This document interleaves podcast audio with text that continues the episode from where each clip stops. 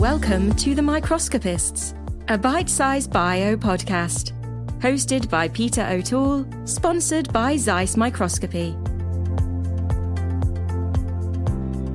Today on The Microscopists. Hello, I'm Peter O'Toole, and today I spoke with Dan Davis from the University of Manchester about being professor at such a young age.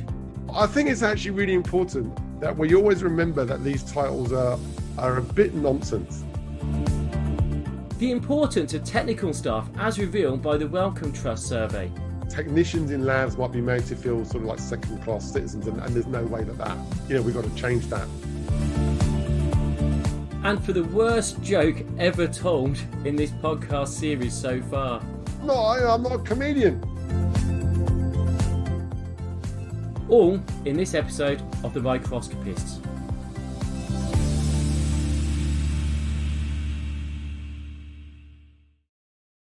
Hi, I'm Peter O'Toole. Today I'm joined by the great Dan Davis from University of Manchester and The Microscopists. Dan, hiya, how are you doing?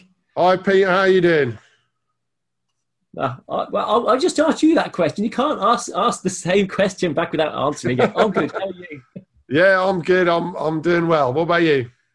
Yeah, no, I'm I'm actually very well, and thank you for joining me today. I've got to say, I've been looking forward to this for a long time. Oh um, dear. Okay. All right, Pete. That's a, I don't know. I don't know whether I don't know whether that sounds good or bad.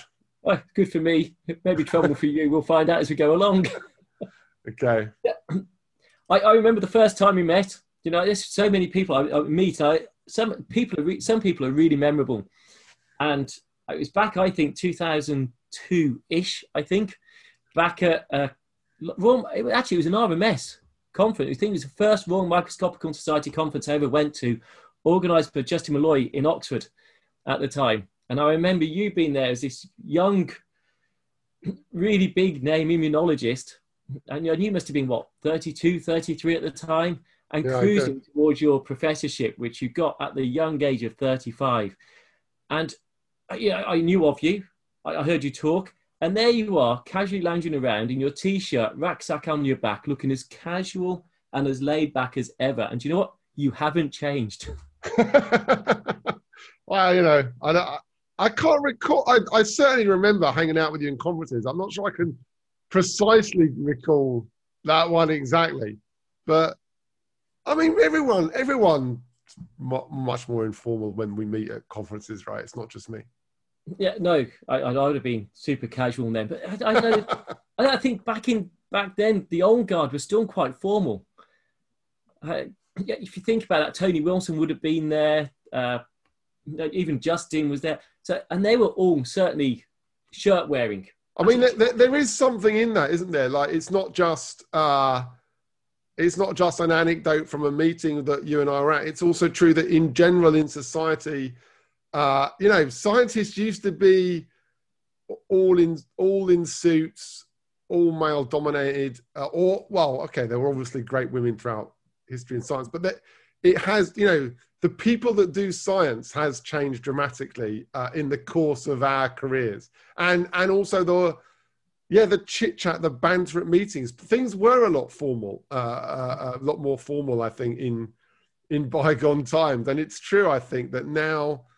Yeah, now things have relaxed. People are much more themselves in meetings. The personalities uh, are quite colourful in, in a lot of these uh, uh, meetings we go to. So, yeah, it's probably true in general that there's been a kind of change over the last few decades in in how formal people are at scientific events. You know, I, I've just realised the irony that here I am sitting wearing a shirt. That's fine. It's fine. It's fine. It's not like, yeah. It's not fully buttoned up and there's no tie on it. And it's not beige. Very good, Peter. Very good. It was certainly the colour back then, anyway. So, Dan, you know, you're you're very modest. You're not going to talk too much about it, but you did become a professor at the age of thirty-five, uh, which is very young. How daunting did you find that? Well, uh, it, I I think that, you know. I think that when, when you're younger, you, you sort of or at least for me, I didn't think about it as much. I didn't think about uh, career structures or titles or or career progression as much as maybe I'm forced to now, or, or, or other young people I come across often think about. Like, I think that, I think that, um, you know, I, I did physics first. I went to the U S A and did, and did, then did biology. And it was just part of the momentum and excitement of what we were doing. Uh, and I think the reason that I, one of the key reasons I wanted to, because you have to apply to be a professor, you have to fill out a form essentially, then they judge it. So there has to be some active thing. It doesn't, none of this stuff just sort of lands in your face. So, and I think one of the things I remember thinking was that the, the titles that people have are useful for how others perceive you. So that was why it was going to be useful to me. So if students are looking to do their PhD in a lab, if I'm Professor whatever, for whatever reason, even though I know all the titles are nonsense, I, I would, I would be seen as a better bet to do my, someone might want to pick my lab to do their PhD project in. So in that sense, the titles can be important, but I think it's actually really important uh, that we always remember that these titles are, are a bit nonsense. Uh, uh, the, you know, the, it's really, academic life is full of race to gain status. And, and I think it's quite important that we uh, remember that we're, we're all in it together. We're all trying to discover something important. We're all trying to uh, uh, push forward our knowledge, produce things that are benefit to society. You know, you know, these titles, lecturer, senior lecturer, reader, professor, or whatever it is in the U S, assistant professor, associate. I mean, yeah, you have to go through the motions, but you know, they're, they're not, they're not that crucial. I think that's brought two important things forward, actually. Firstly, you know, I'm even losing my train of thought listening to you. Damn you, man. And, you know, some people, when they get their professorship, actually they feel as though they've made it and they take their foot off the pedal. You know, they've got the status and they'll sit back, uh, which certainly hasn't happened to yourself. And I guess because you don't recognize the status particularly, you are research driven, and, and the most successful out there are, but it doesn't matter because you keep going. Uh, and that's hard to keep that momentum at all times, you know. Yeah, I don't think, you know, all the people that you meet, you know, you mentioned all these conferences we go to, uh, all the people that we meet in these, uh, in scientific meetings, the people that are, that, that you see give a great talk and it's all exciting, or, or people you meet and they're colorful, they have lots of things about them as well as the sun, you know, I don't think that they're too fussed about their title or status, uh, you know. So it's true, being a professor is good, you know, you, you get, you get, uh, you get noticed as being a professor, but it's also true that it's total, it's, it's, it's just a madness, all these titles. And, and, and, you know, we need to, everyone has to be aware of it. I mean, there, there are obviously practical things about the, the, that come with career progression, like obviously getting a permanent secured job might be important in, in some way. Uh, and, and short-term contracts have their problems, and the status of technicians in labs, for example, might be another area where there's work to be done to, to make that uh, how it should be. But the, but the, but the, you know, titles like professor are, you know, neither here nor there really. Uh, yeah. Yeah, I, I, I might get into trouble with what I'm going to say now, so hopefully you won't need editing out afterwards. You mentioned the technicians in labs, and obviously I, I, I'm in a service where all my staff are classed as technicians. I would argue they're more research, uh, almost career postdocs, but technology biased rather than really driving behind one subject all the time. And I, you know, I think that's a really good career path. It suits them. Uh, they are very successful in what they do. It's not wrong. And yet the word technician still has this stigma about it in some quarters.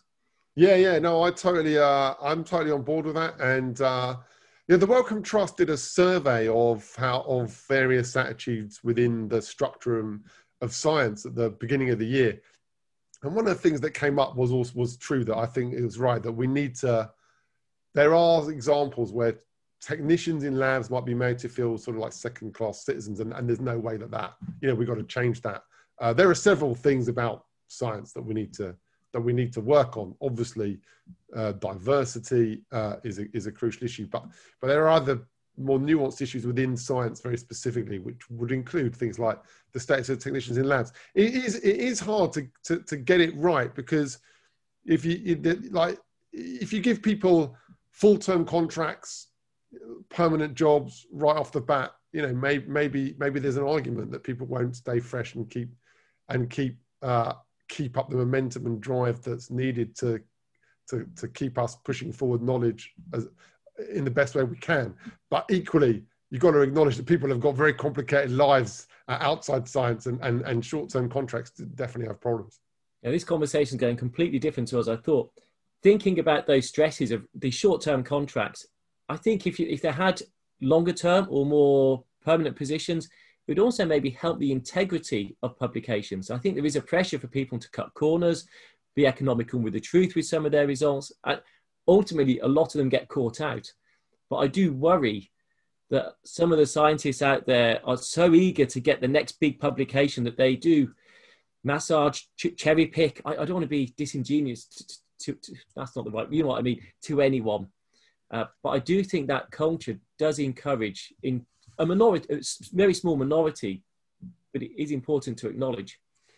Well, Peter, I, I mean, I think one of the things I'm quite passionate about saying is, is that we're not in the business of publishing. Uh, that we're, we're trying to make scientific discoveries, and that is our priority.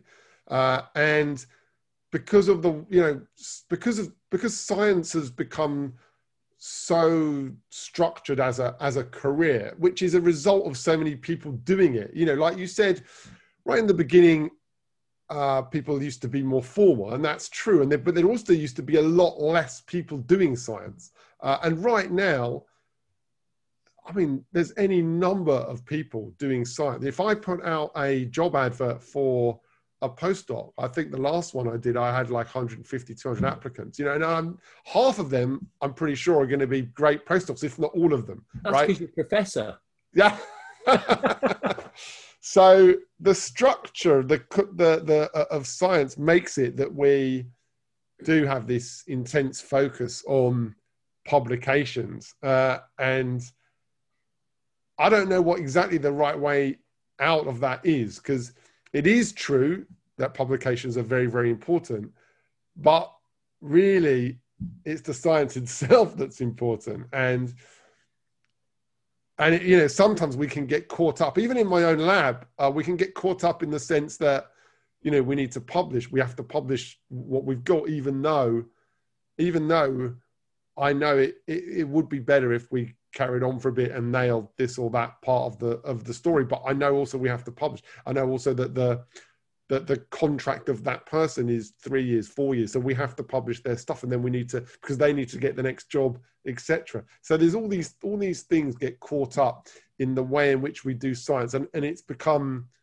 it's become very complicated. But you know, we just got to stay uh, talking about that. And we and I think, you know, lab heads would instill their their own ethos within their own lab about that. And, and I think most of the great scientists, not me, the great scientists, I mean, they would, they would be telling their lab team, you know, to, in fact, when you spoke to uh, Jennifer Lippincott Schwartz in this series, um, she said that it's such a huge effort to get to, to produce a paper that you only really want to do that when you've got something really important to say. I'm paraphrasing exactly what she said, but it was that, it was that sense. Now, you know, I, I asked someone else as well, and one of their favourite publications, I think it took them nine years from the start, from the inception, to getting it published. They've published lots in between. Yeah. But that, that slow burner, is, it can take a long time. Yeah, some papers are, are a real uh, uh, slow burn, yeah. And there's... Um, Actually, in the in the course of uh, in, in the later part of my career, I've, I've written a couple of books, and, and that involved interviewing uh, many tens of great scientists. And I remember interviewing uh, Pamela Bjorkman about, so she did the, with Don Wiley and Jack Strominger, did the crystal structure of of a protein H L A two, and it, it did take her something like eight or nine years. I can't remember exactly. I remember asking her about what what what kept her going through that. And it's really difficult because something like a crystal structure of a protein, I mean, nowadays you can do it quite easily, but this was uh, some time ago, the, the mid to late eighties.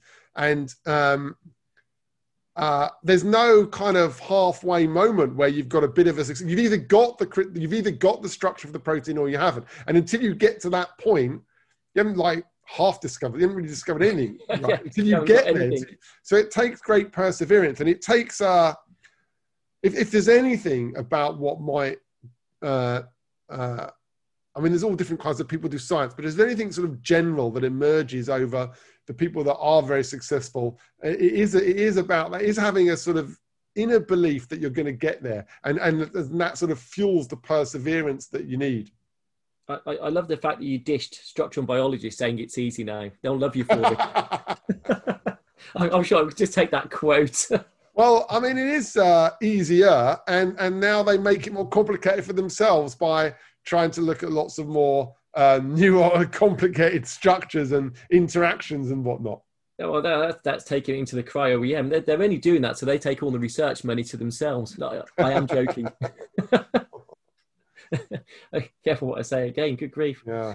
So you also, do you know what was interesting right at the start? You mentioned that your first degree was in physics. Oh, physics. Yeah, yeah, yeah. And here you are as a successful immunologist. That's quite a big shift in field. Yeah, yeah well, it wasn't, again, it wasn't like a, a sort of planned thing. It, well, so so I did physics. For, so I think I think at a young age, I wanted to do science, and and physics was uh, what what I wanted to do because it was laws that work across the whole universe. So what could be more important than than that? What could be more fundamental than the way in which the whole universe works? So that was what I had to work on. Uh, and I really, you know, I loved it. I loved doing physics at university and then went on to do my PhD in physics. But then I, I think I actually just genuinely changed my mind that about what was important. I thought that laws that work in the whole universe must be the most fundamental thing. And then I literally changed my mind and thought, actually, life is even more fundamental than that, even though you could only study life in one space, one place within the universe still. And I, and I think I also started to see that um, that I could make a, I might be able to make a better contribution to science if I started thinking about how life works, because at least the type of physics I was doing uh, was a bit, I, I felt was a bit more esoteric, and, and I needed to get to where the action was, which was in biology. So, so I decided I will switch from physics to biology. After after my PhD in physics, I then went to study biology. But then which aspect of biology I would study was a little bit more random than that. So I simply wrote to lots of labs in the U S A. So I wanted to go to the U S A because I also felt at that time that that was also where, where the action was, where lots of things were happening. So I wanted to go to live in the U S A for a while. Uh, and I simply wrote to basically famous people that were in a city that I thought would be fun. Uh, oh, professors, yes. Yeah, well, probably, yeah. So, uh, yeah, actually a couple of them won Nobel Prizes since. So I definitely picked picked the right sort of people.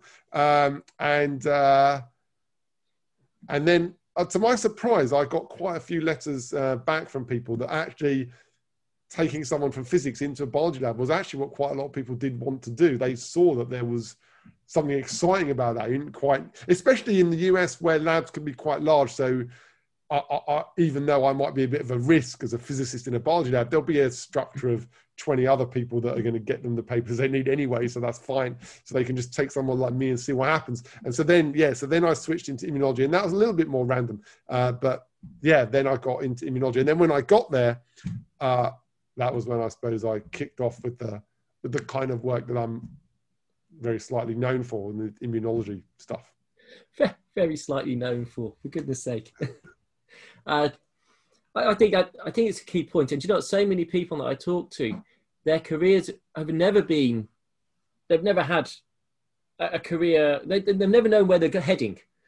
They, they've started typically in physics or chemistry, and they've ended up in the field of biology through all sorts of convoluted routes, and following their passion and the opportunity and finding where their strengths are and playing to their strengths and moving forward with it.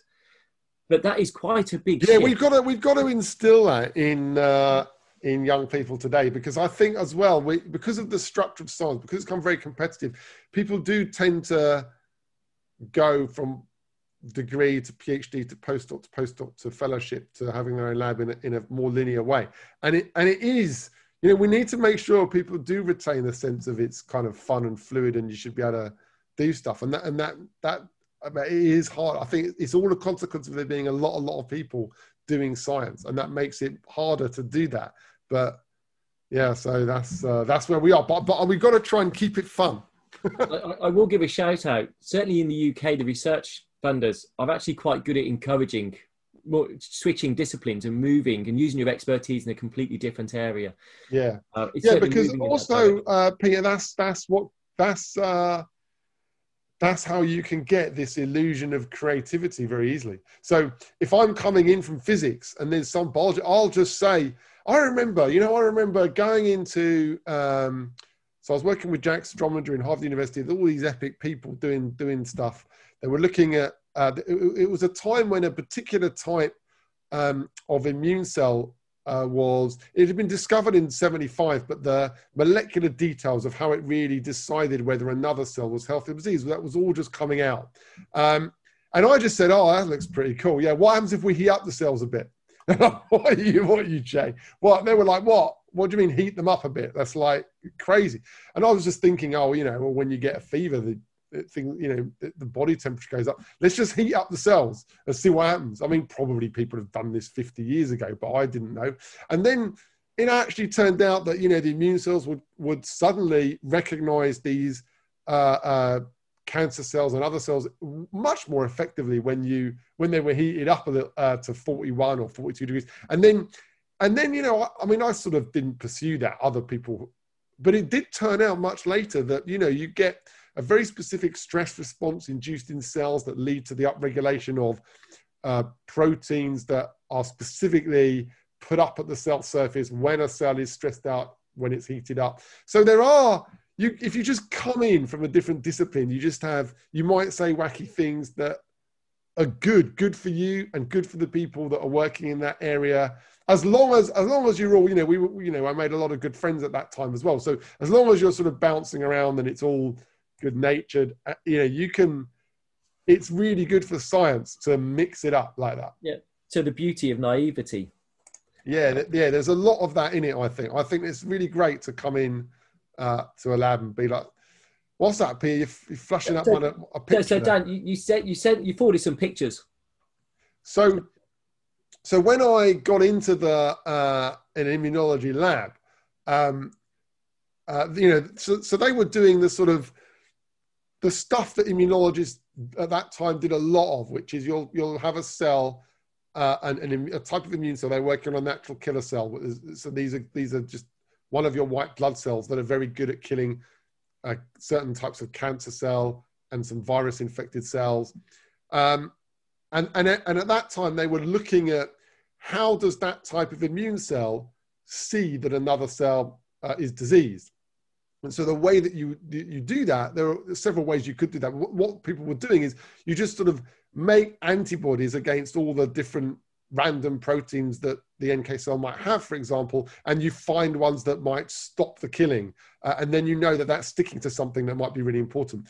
Or you could uh, genetically mess with the cell in some way and find versions of the cell that can't kill or can kill better. And that way you dig into the details of molecular recognition, how the N K cell sees that another cell is healthy or diseased.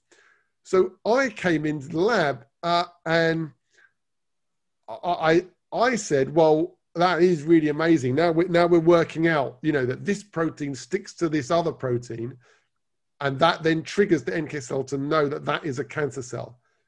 But why does it take ten minutes for that to happen? What, what, what is the, actually going on? The, what? the image for, for those listening to it, you got, you got the nice image of that recognition to start with and then the cell, well, not looking too good after ten minutes, really, is it?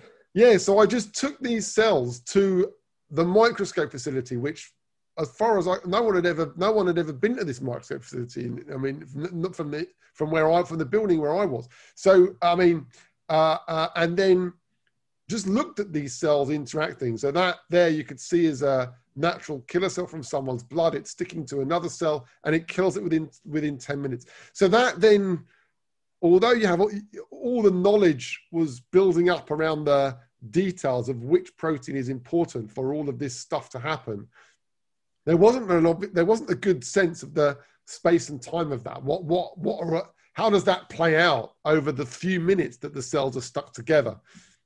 And then it turned out that, um, so this was ninety-five, ninety-six, ninety-seven. So the so G F P had just been uh, cloned. Um, Chalfie, who got the, Martin Chalfie got the Nobel Prize, uh, uh, along with uh, uh, Roger Chen and, and Watt Webb. And, and, and um, you know, so G F P was a, was a new thing at that time. And so putting G F P onto the end of the M H C protein, so one of the really important proteins in how immune recognition works, that's what I decided to do, um, to look at how this plays out over the few minutes of the interaction. Yeah, so then, so then I guess what, what you could see is that, you know, the G F P tagged protein sort of moved up to the contact between the cells. So to me, that was like super exciting, but it was, it's true that you, you know, someone who knew what they were doing might have expected that, because you could already, uh, it was already known that like when beads stick to a cell, they accumulate proteins at the contact. So, so I was get, I was like, oh, look at these super cool pictures. But m maybe other people would have said, oh yeah. I, I well, must say the image quality did get somewhat better than the first images that you had back in ninety-five. So then, but what was really surprising at that time was if you sort of used a, a, a confocal, so taking Z slices, and, and I mean, it's hard for me to know what the general field was. I had just come from physics to biology and it was really cool for me to do that. I don't know if around the world this was something people were doing or not really. Um, but if you image down between the two cells, then the different proteins were organizing themselves into sort of patterns. And that then became the immune or immunological synapse. So uh, Avi Kupfer, um, uh, who's now at, at John Hopkins, he, he, He did see that first before me. He did that in T cells. Uh, Mike Dustin, Mike Dustin um, did similar work uh, to Avi, uh, and I did it in N K cells. And uh, I mean, my, my sense of it is that, I mean, I didn't really know, I didn't know about their work when I was doing that, but it did, but my, the, certainly my paper was after this. And um, uh, and that was a, that was really fun and really exciting to me. And but I was very nervous about, about the whole thing. I didn't really, I saw on the screen, uh, when you reconstruct the Z-stack images from a confocal, I saw on the screen that these proteins were not evenly distributing between the two cells. There was some pattern to that. I saw that. But I was also very worried that I was making it up in my head. Uh, and I wasn't, I wasn't at all confident that I was get, doing this right. So in one of the times I had my, my wife, I mean, uh, well, she, she does... do scientific things around, she was doing some uh, uh, genetic analysis work over at the Dana-Farber Cancer Institute, but she doesn't do anything like, like wet experimental science. Um, and so I had her come and sort of look at the pictures and do, essentially do the experiment on the microscope with me just saying how the microscope works, you know, checking, does this, is this, am I making this up or does it look like there's kind of rings and and splotchy patterns with holes and different proteins are going in different places. Uh, and then, yeah, so then I, I'm, so yeah, I think a lot of science uh, is about gaining confidence in what you're doing. And, and you know, Pete, with, with microscopy, this couldn't be more important because, you know, in microscopy, it's really hard to know what you're doing. You'll, you'll see all kinds of weird stuff. If you just look at, if you just look at a few cells bumping around, uh, you can ask a very specific question. You know, you would have set up the experiment in some way that is trying to answer something. But out of the corner of that movie you just took, there might be something weird going on. And and ha it's really hard to know whether you should investigate that weird thing a little bit more, or it's just a bit weird, or even, or even did, did you just see that, or were you just making that up? Right, so I think microscopy is really psychologically difficult for those reasons. Um, Yeah. Or can be a rabbit hole as you start chasing something that was really, really rare to see and you'll never replicate it again. So actually, even, even in those very early pictures that I took, I would often see a G F P tag protein in one cell uh, end up in the other cell that I didn't put it in, right? So there'd be a fluorescent protein in one cell, the immune cell, let's say, and that, that other protein would swap over to the, and, and I would see that and I would say, no, this is just, uh, it's just mad. I, I put it down to maybe the cells die, bits of dead cell moving out. I don't know. I just, I, I wasn't strong-willed enough to know that that could be a really important phenomenon until I saw another paper show that. So Jonathan Sprent uh, had a paper in Science that showed proteins move from one cell to the other uh, in these immune cell interactions. And then I thought, oh, well, I've been seeing that for years. Right, we need to seriously, we need to follow this up. And then that led to a little, a few years of, several years, in fact, of work that we did on how things are moving around between immune cells. And, and I still think that's an untapped area of immunology, that cells aren't sticking to the proteins they make. They're swapping them about very commonly. Which kind of leads on, I, I, I will get off science in a minute and start talking about other things, but I guess talks onto the microtubules, which were the nanotubules. You were one of the first, or one of the co-discoverers. So nanotubules. So the, so the, so these are the yeah. So these are nanotubes. So these these pictures were taken by Bjorn Onfelt. He now has his own lab in the Karolinska Institute. He's a professor there. But but when he was in my lab, um, yeah. So we were working very deliberately on things swapping around between cells because I, I just had seen that myself. And my first PhD student, Leo Carlin, uh, dug into that in some detail and published a, a paper on that. And then, you know, we saw all these long, thin strands of membrane connecting these uh, immune cells to, to, together, and we called them uh, membrane uh, nanotubes. Uh, Hans Hermann Gödes, who's sadly uh, died, uh, he he published a paper in Science on these on, on structures that are very similar to this, or perhaps the same as this. Um, and we followed that up. Uh, I, don't, I can't remember exactly, a few, few months later, maybe a couple of months later, with a short paper saying that these structures are quite common. And again, it's one of those things in microscopy where you can see these things, right? So when I first gave talks on these thin strands of membrane between immune cells, I would always get someone in the audience saying, well, how are you? I saw that in like nineteen seventy, like, well, well what are you doing? And I was like, yeah, I mean, it, it's not difficult to see strands of membrane that stick between cells. They're very common.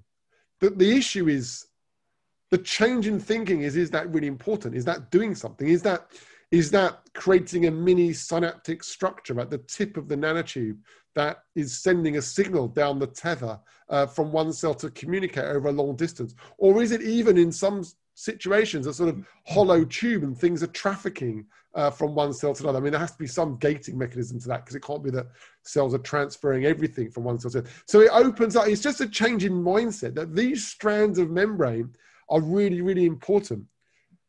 But, you know, so that's that's where we got, that's where we got with that. Which comes back to, you may have seen it in the seventies, but if you didn't study it or publish it, back to publications, then no one knows and no one's followed it and no one tries to understand it. Once you publish it, people try and understand it to a greater depth and see if it's relevant to their areas and stuff. Well, it also, it's also, uh, it, uh, uh, there's another nuance to all this, which is that, uh, which is really important for microscopy, which is that even if we discover that these strands can do this or that between cells under our, you know, super high powered uh, uh, laser-based scanning microscope, you know, where and when is that happening in the body? So you've got to be a bit careful. So that is a, that's a huge challenge for all the cell biology that's going on. Um, exosomes is, is, a, is a good example of that. Lipid rafts was a, was a great one for that.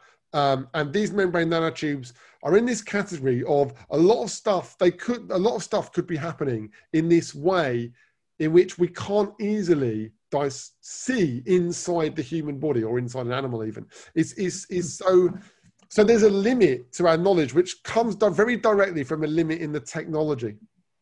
So, moving on slightly from that, you went over to the States, and I, I, I, I don't know how old you were when you went there. You were in your twenties, I'm presuming, at this point when you went over to the U S, and you were obviously really keen to get over there. But how did you find moving to the U S? Uh, so I, I absolutely loved it. So I went, um, I think I'd just turned twenty-six, maybe I was twenty-five, something like that. And I went to uh, uh, the U S Harvard. I remember arriving in the lab. Um, I can, I can, it was a blizzard. I was in Boston. I mean, you couldn't see anything. It was just masses of snow everywhere. I was staying in the youth hostel there.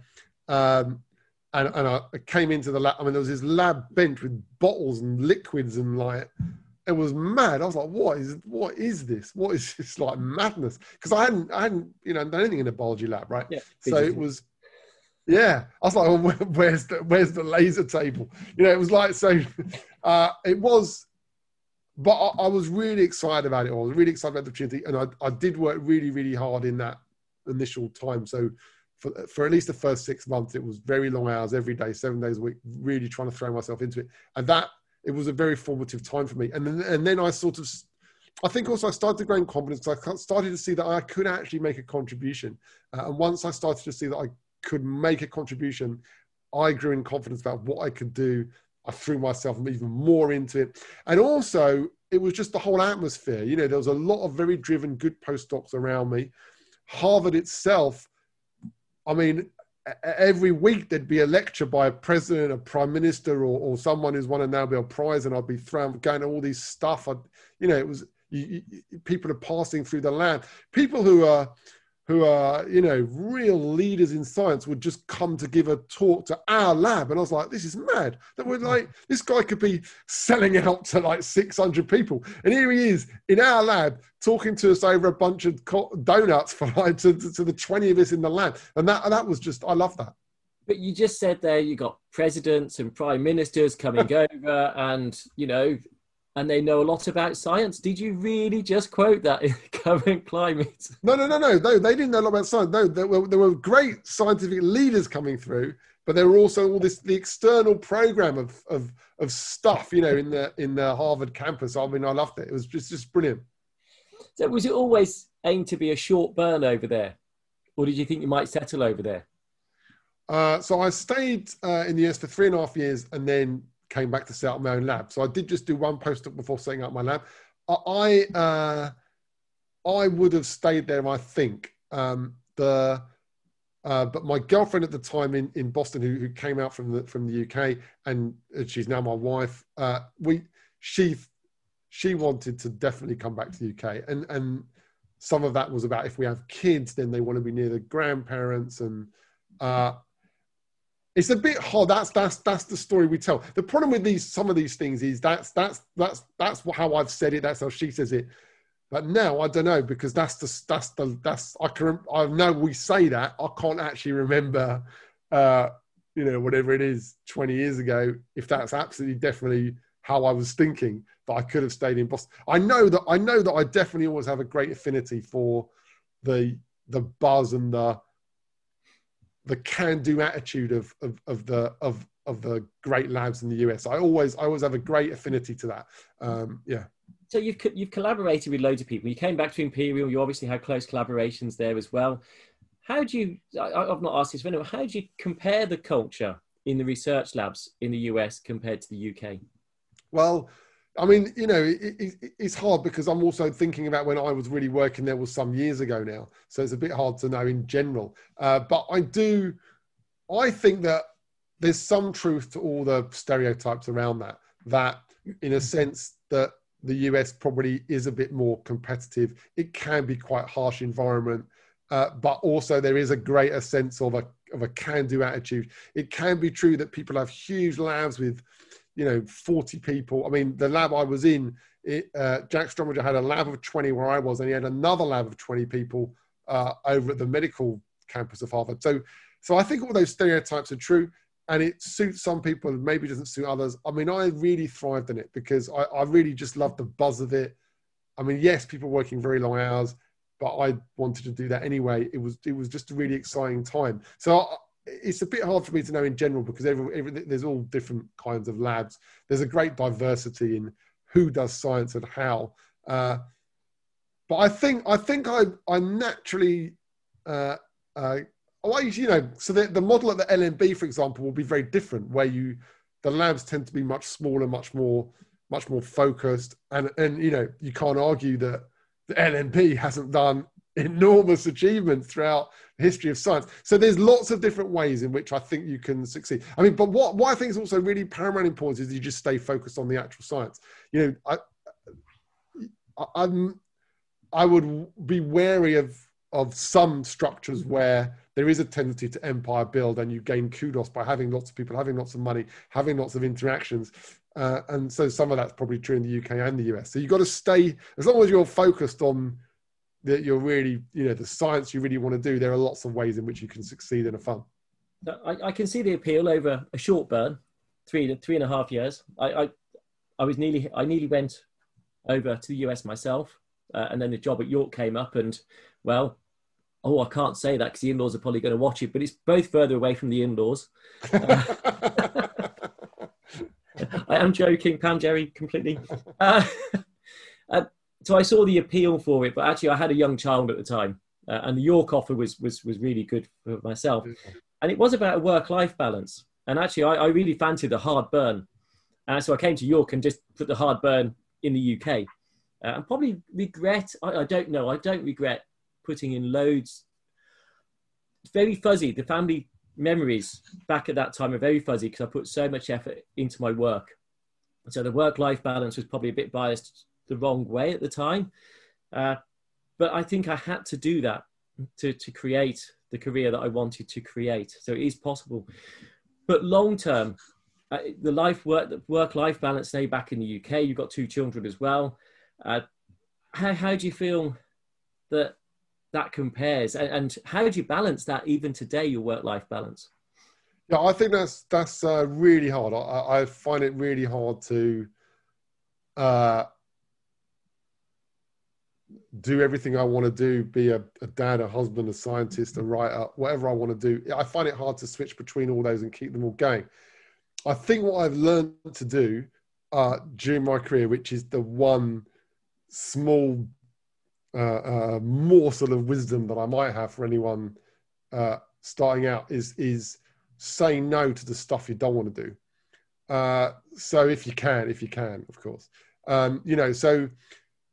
A lot of people might take on more administrative work in a university, for example. I mean, being a head of department or, or and, and there's some great uh, reason to do that because you need, you want great scientists to be head of department and drive things. And you want people to uh, uh, be in positions of, of influence over, for example, maybe, maybe the grant, right, the grant uh, assessment process, or, you know, be heads of, of panels and things. And, and there's so much you can do actually in science, right? So from teaching to research to writing to to to going out in the public to being on T V, like there's so much you could do. So you have to really, you have to really decide what it is is the core thing you actually really really want to do and just stay focused on that, because there's a lot of distractions and there's a lot of things come at you, and also people are quite persuasive in trying to make you to do things. Uh, oh, it'd be really good for you to be on this panel, that panel, the other panel, or Or, you know, you know, you, you're committed to doing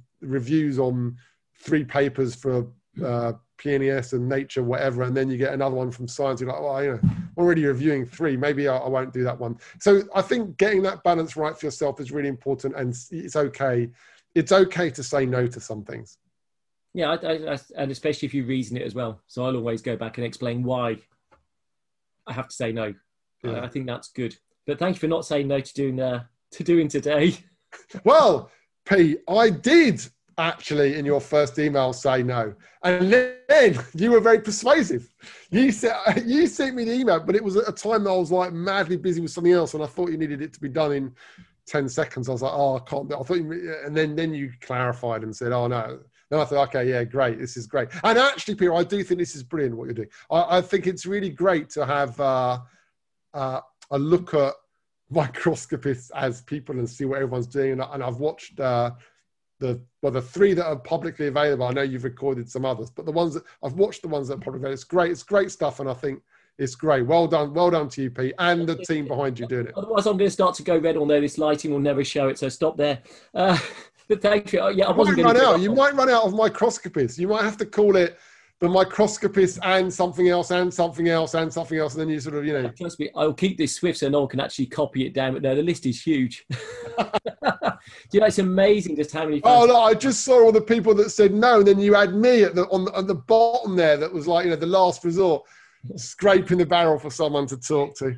Yeah, no, I wasn't, I wasn't going to give up on you, Dan. I, it was okay. really keen. That's good. As well, because, you know, there's a lot of microscopists. I, I would, you're an immunologist, first and foremost. You just, you know, done a lot of your research using the microscope. And I think that was uh, really good to have in there. So you talk about Eric, Eric Betsig, of... Eric Betsig, who many of your listeners will know. Eric Betsig, right? He got the Nobel Prize. He he he's uh, he always says that the um, that the labels aren't that useful. You know, he says he won he won the Nobel Prize for chemistry, I think, right? And yeah. you know, he doesn't. Uh, uh, what you know, he's he's a microscopist. Is he a physicist? Uh, he says himself, you know, he doesn't know a lot of chemistry. I'm, I'm not. He, I'm not saying that. I reckon he does. He, he says he doesn't, and yet he won the Nobel Prize for chemistry. So all these labels. Yeah, we, we have to get Eric to do one of these. That, that, that's yeah. a big target in my sights at the moment. So, what do you do outside of work? What are your interests? Well, uh, I mean, uh, I, I obviously I do write stuff. Uh, uh, writing is quite a significant part of my life. Um, So is that you, so would you count that as one of your hobbies? Is actually the the the, the writing itself?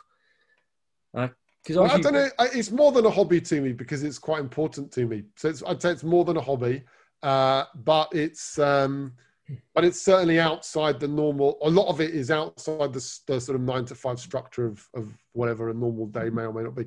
So the, so, so the, the writing put up here is, is I think your first publication, first. book more gen this is more a layperson or general public. Yes, so that was my first book, the compatibility gene. Uh uh so that's that's yeah that's a, that's a uh the first one I wrote that's really the story of M H C, but you know it's hopefully hopefully written in a more general way than that. Uh and then I wrote the better sell otherwise. Yeah. Um so that was important to me to, to do that story. Um it was important to me because it's about human diversity. Uh, essentially, that, that's that's one of the uh, most uh, wonderful things about the immune system, that the the genes that vary the most between every single person on the planet is nothing to do with how you look like, uh, it's to do with the immune system. And to me, that was such an important message that I had to get out there that no one seemed to be writing about. So that's essentially what led me to write the book. Um, and then after that, I wrote another one called The Beautiful Cure. So, uh, yeah, so yeah, so this so. Beautiful book cover, by the way. Yeah, great. In yellow as well. In fact, the have you got that on your bookshelf behind you? Uh, I can't, maybe. Is it, yeah, maybe. Probably. Yellow version? Probably I got the yellow version behind yeah. me somewhere, yeah. So, um, yeah, so then I wrote about the immune system in general. So this was this was a book about, uh, you know, for both of these books, I interviewed, you know, thirty, forty people to, to get a sense of what they did. Um, yeah, so... Uh, so this book was a, is really about how the immune system works, hopefully for a general audience. Uh, it's done, yeah, I mean, it's been really fun for me to do that. It, it, you know, it's, it's, you know, I don't, it's done quite well. It's been translated to fifteen languages. It got to number four on all the books on Amazon. So it's, it's done quite well. But, and then, um, yeah, so writing is really important to me because uh, uh, I, I enjoy it. It gives me a chance to, to think about things in a broad way.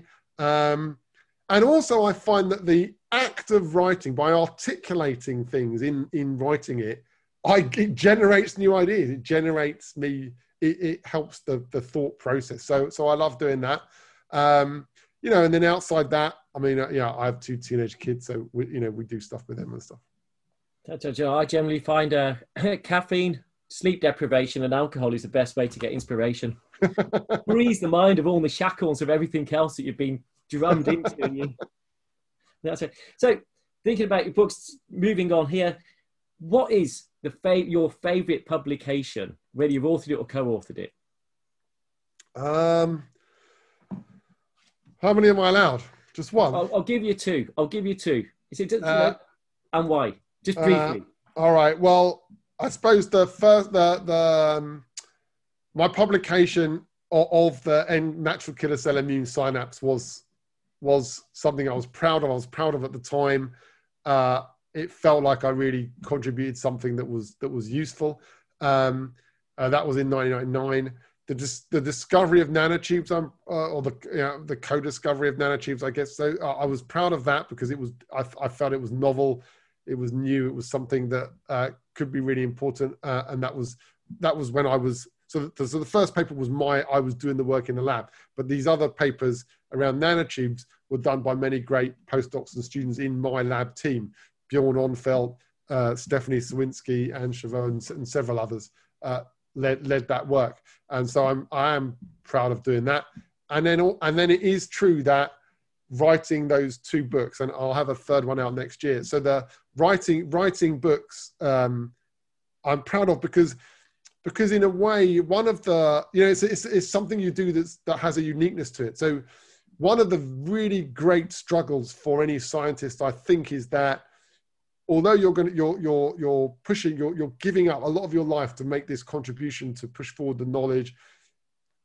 Sometimes it's just a case that you, if you didn't do that, someone else would have done it anyway, and maybe in six months' time, maybe in a year's time. Whereas when you're writing books uh, and you're putting your blood into that book, uh, there's there's something about the fact that you know no one else would have done it or done it in that way. That that is more. There's a little bit more of you in that. Um, so so that so I am proud of those of the books. I mean, I'm not saying that they're great books. I'm just saying that I'm proud of having to manage to do that. No, oh God, look how well received they are. They're hugely well received. And oh, actually, I, I I need to draw up another picture thinking about your book. So uh, obviously, this this has gone mainstream. It, it's not just amongst the scientific community, and so this is you at the Hay Festival, is that correct? And, and oh yeah, we, we, this is obviously an international audience. Can you explain the Hay Festival and who you're sitting with here? Oh yeah, well, so in this particular picture you've got there, that's Adam Rutherford, who does. He's well known in the in the U K for his uh, uh, uh, work on on radio, T V, and he's also published several books himself. And uh, I mean that that I am I I, I love that. Uh, that interaction, you know, I really, I do strongly think that science should be part of our culture in, in a very general way, um, and so I do really enjoy being part of the Hay Festival. Is is the most favourite event that we go to every year. We've been going, my, me and my family have been going every year for at least the last ten years. Uh, initially, we just we just went as just just to enjoy it, just to have fun. It's like a, a, a, about a ten day long thing with, I don't know how many lectures, six hundred lectures, let's say, probably a lot more, uh, you know, several tents. It's like a, you know, it's a real festival. I think something like two hundred fifty thousand people go every year. Um, and this it, isn't a music festival, is it? This is a well, it does have music in it, but it's true that most of it is about talks and ideas. And I've seen, you know, lots of Nobel Prize winners go, lots of uh, politicians go, lots of science, scientists, science is a significant part of it. There's a lot of Uh, great fiction writers, people. It's it's really, I love it, and I love that kind of thing. I love the interactions. I've always wondered at a book festival if everyone just sits around and just reads a book quietly. Completely different to a music festival. Yeah, no, it's really fun. It's, it's hugely interactive. Yeah, it's hugely interactive, uh, and uh, yeah, I mean, and, and it, you know, it's. So I initially used to go a lot just just to have just because it's so much fun, uh, and now, but now also because I do stuff in it and I'm chairing events and giving my own talks. So now we, I get a little bit behind the scenes. I mean, I'm not like immersed in it in any, in any profound way, but, but, but, but you know, at least getting, you get to go to the green room and, uh, and then you meet, you know, can meet all these people that are quite inspirational. I love that. And I love going to festivals and, uh, um, I've done things at other, other more music orientated festivals. And I, and I love the engagement, the interaction with people. The interaction with people is what makes, what makes it great fun. Both science and, and literary events and, and music events, all of this stuff. So yeah, it's a huge part. It's a huge part of what I think is really uh, good fun to do. So I'm sorry, moving on swiftly, because you said that you got all sorts of polit politicians and everything, and yet I guess if the politician doesn't come to you, you go to it. So this is a picture of you outside number ten Downing Street. So uh, oh yeah, yeah. So this, you know, so Prime Minister's residence. I think, you know, so certainly not, you know, we published, uh, you know, certainly not because of our latest research, unfortunately. I mean, I don't, you know, I guess the government isn't necessarily hanging on um, uh, our latest scientific paper, but because I, I think because I wrote books that are hopefully reasonably accessible about how the immune system works and, and, and things like that, I have, I have ended up uh, getting immersed in, in other things. And, and, I, and I enjoy that. And I also do think that it's important for science and scientists uh, to interact as widely as possible with, with the world that's out there. Um, it's not that I have, I don't have any influence whatsoever. This was just uh, an event uh, at Downing Street uh, uh, that happened uh, in the beginning of the year. Um, but but the, but it's that interaction and that engagement which is, which comes from, I mean, it was very scary in the beginning. You know, when, when I first thought I wanted to write a book, I was really quite scared about how others would view me, which is obviously uh, uh, a bit of a silly way to look at things. But um, but I did think that all the scientists might be angry. They might be angry for any number of reasons. Firstly, they might think, if you've got time to sit around writing books, then obviously you're not one hundred twenty percent on the research, so why are we going to fund your next grant? And I also thought that, um, you know, so I was a bit worried about how this would all play out. But I have to say that now that I have done these kinds of things, it's, it couldn't be more wonderful. I mean, I do, still do get some uh, uh, antagonism from other scientists over things, over sort of public outreach work. But overall, it's been hugely positive. Uh, and, I, and I like in, interacting with everything that's out there. I have to point out that you stood outside ten Downing Street in a suit. Yeah, I wore and... a suit. So I've, I think I have to check. I think that's the same suit that, you know, I have a suit. I have a suit. I, I have three shirts that are all pale blue. I have a suit. And uh, I think that's the same suit I've worn for, I don't know how long. But I do. I did put on the suit for that event. Well, I did tell you at the start you haven't changed. But the suit wasn't very different compared to your t-shirts and jumper. Do, do you own a lot of suits, Pete? No. No. No, I, I've, I think I probably have two that fit properly. Yeah, I've got a lot that don't fit. That's the problem. Early nineties style that are a bit too big on me now. And when after lockdown, I'll be, I'll be a bit worried about getting into any suit. We've gone through that. So, probably, quick one. What? Is, how much time do you now spend in the lab? Oh, uh, the actual doing the pipetting? Yeah. Oh, I hate it. Oh, I've always hated lab work. Oh, so I never, uh, I never did, I never really wanted to do lab work. So, um, yeah, so, you know, so I went to the U S and did this postdoc for three and a half years. Obviously, that was all intense. That was all lab work. I mean, I, then when I came back, I did do experiments for some years, but I, I'm not a huge fan of doing the actual experiments. For me, it's about thinking about the experiments. What do they mean? What what should we do? What will we do next? Is that well controlled? How's it going to work out? It's it's the the it's an intellectual feast to have all these people come to me with with with what they're doing and discussing that. And I've never never really been a, I don't need to be I don't feel a need to be pipetting the the, the samples myself. Um, and I, and I've never I did I never really enjoyed that. I always enjoyed the the thinking and the brainstorming and the buzz of it and the and the what does it mean? And that's that's what I that's what I that's always the way I wanted to have a lab. So you don't miss the lab. That's blatantly obvious then. Yeah, no, I definitely don't miss the lab. So lab, no lab. So you're definitely office rather than the lab. So what about U S or U K? Quick answer, which is best? U S, U K? They they just both have different uh, things about them. Right now, right now, looking at the leadership in each country, uh, well, yeah, that's true. You might want to, you might want to think Germany? About some. Yeah, you, I don't know, I don't know. Uh, okay, but you know, London or Manchester? What? London or Manchester?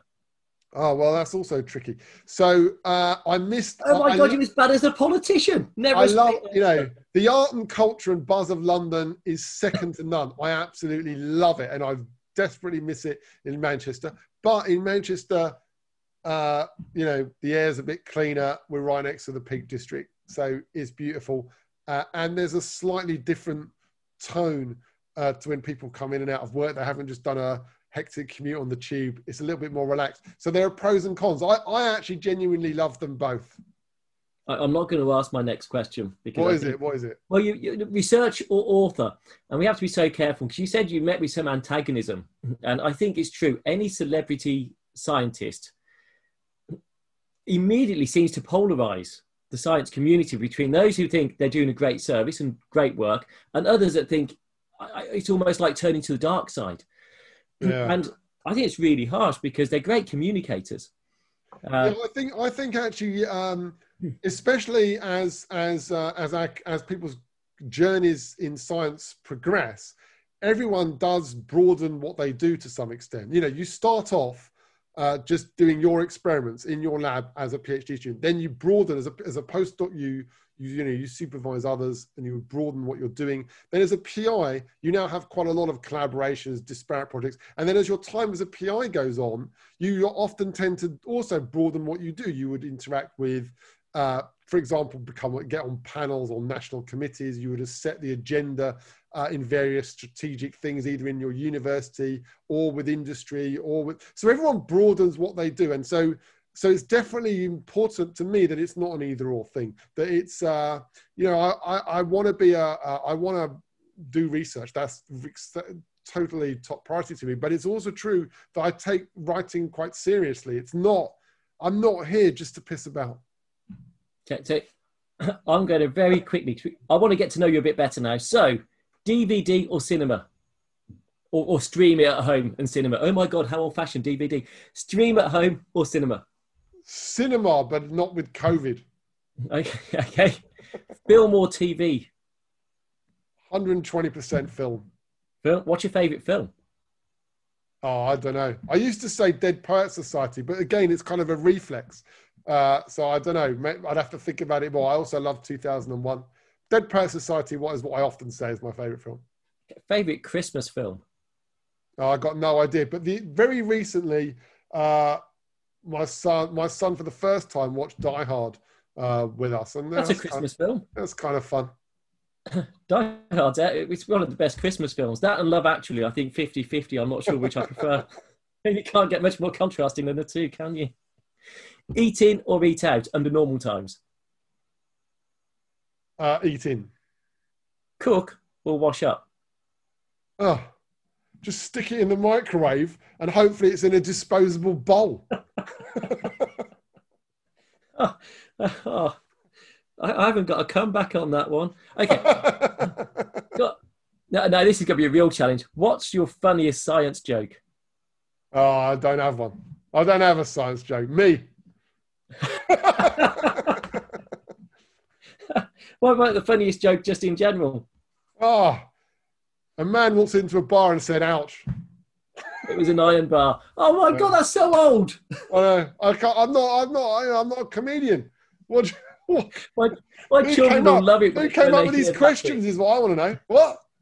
I only told my ch- I, I told my youngest son that joke only this week. Yeah, I mean, well, well I don't know. You know, if you, if you got, if, not, if we not got questions from the audience, I'm sure they'd be better than this, Pete. okay. So okay, two because uh, we are out of time. So oh. very quickly. What what what's the next big science question to solve in one sentence? Uh, I think it's I think it's about human diversity. Well, there's so many. I mean, there's sleep, there's aging, but but also I think uh, diversity is actually really important. We we don't have a good handle on on what the differences between people really mean, in, in especially in, in immune systems and health. Uh, there's a you know there's a lot to go, and it's going to be. Uh, culturally very important to think about this in a deep way. I was still thinking about your bar joke. I, I bet you got, I, bet I did the worst joke. I bet you got better jokes from every other person. It's the first time I've asked that question. Oh, hopefully they laughed. No, I'm, I'm going to keep that one. That's, oh, you're going to keep it in? Okay, okay. What's the uh, what what tech what what technology needs to be developed to help you move forward? What's the next big technology development that you need to help solve and move forward? Uh, well, the, the, the biggest bottleneck in, in the type of thing we do is, is like I alluded to before, it's where it's, I mean, there are two things. What, it's the complexity of what we look at is still a problem. We're still very often looking at individual cells, groups of cells, and it needs to be a more physiological environment that we're tackling these questions in.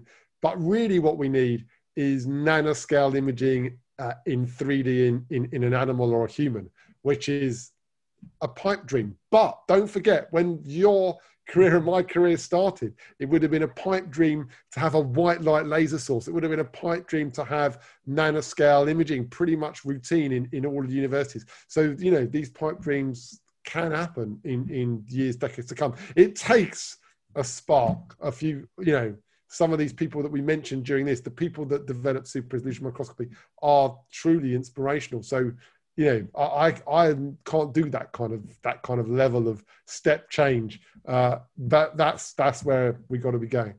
No, I think, yeah, nothing is impossible. I don't think. It just takes time and money and, and it may take many centuries or more, but I think, so I think we'll get there, especially on that front. Dan, our time is up. I'm really sorry. Gosh, we could do another hour. I had loads of questions that I didn't get through, but do you know what? It's been a great chat with you, Dan. Thanks for catching up. Great. All right. Thanks so much, Pete, and hope to see you in person sometime soon. Yeah, Dan, brilliant. Thank you very much. Take care. Cheers. Bye. Thank you for listening to The Microscopists, a bite-sized bio podcast sponsored by Zeiss Microscopy. To view all audio and video recordings from this series, please visit bitesizebio.com forward slash the dash microscopists.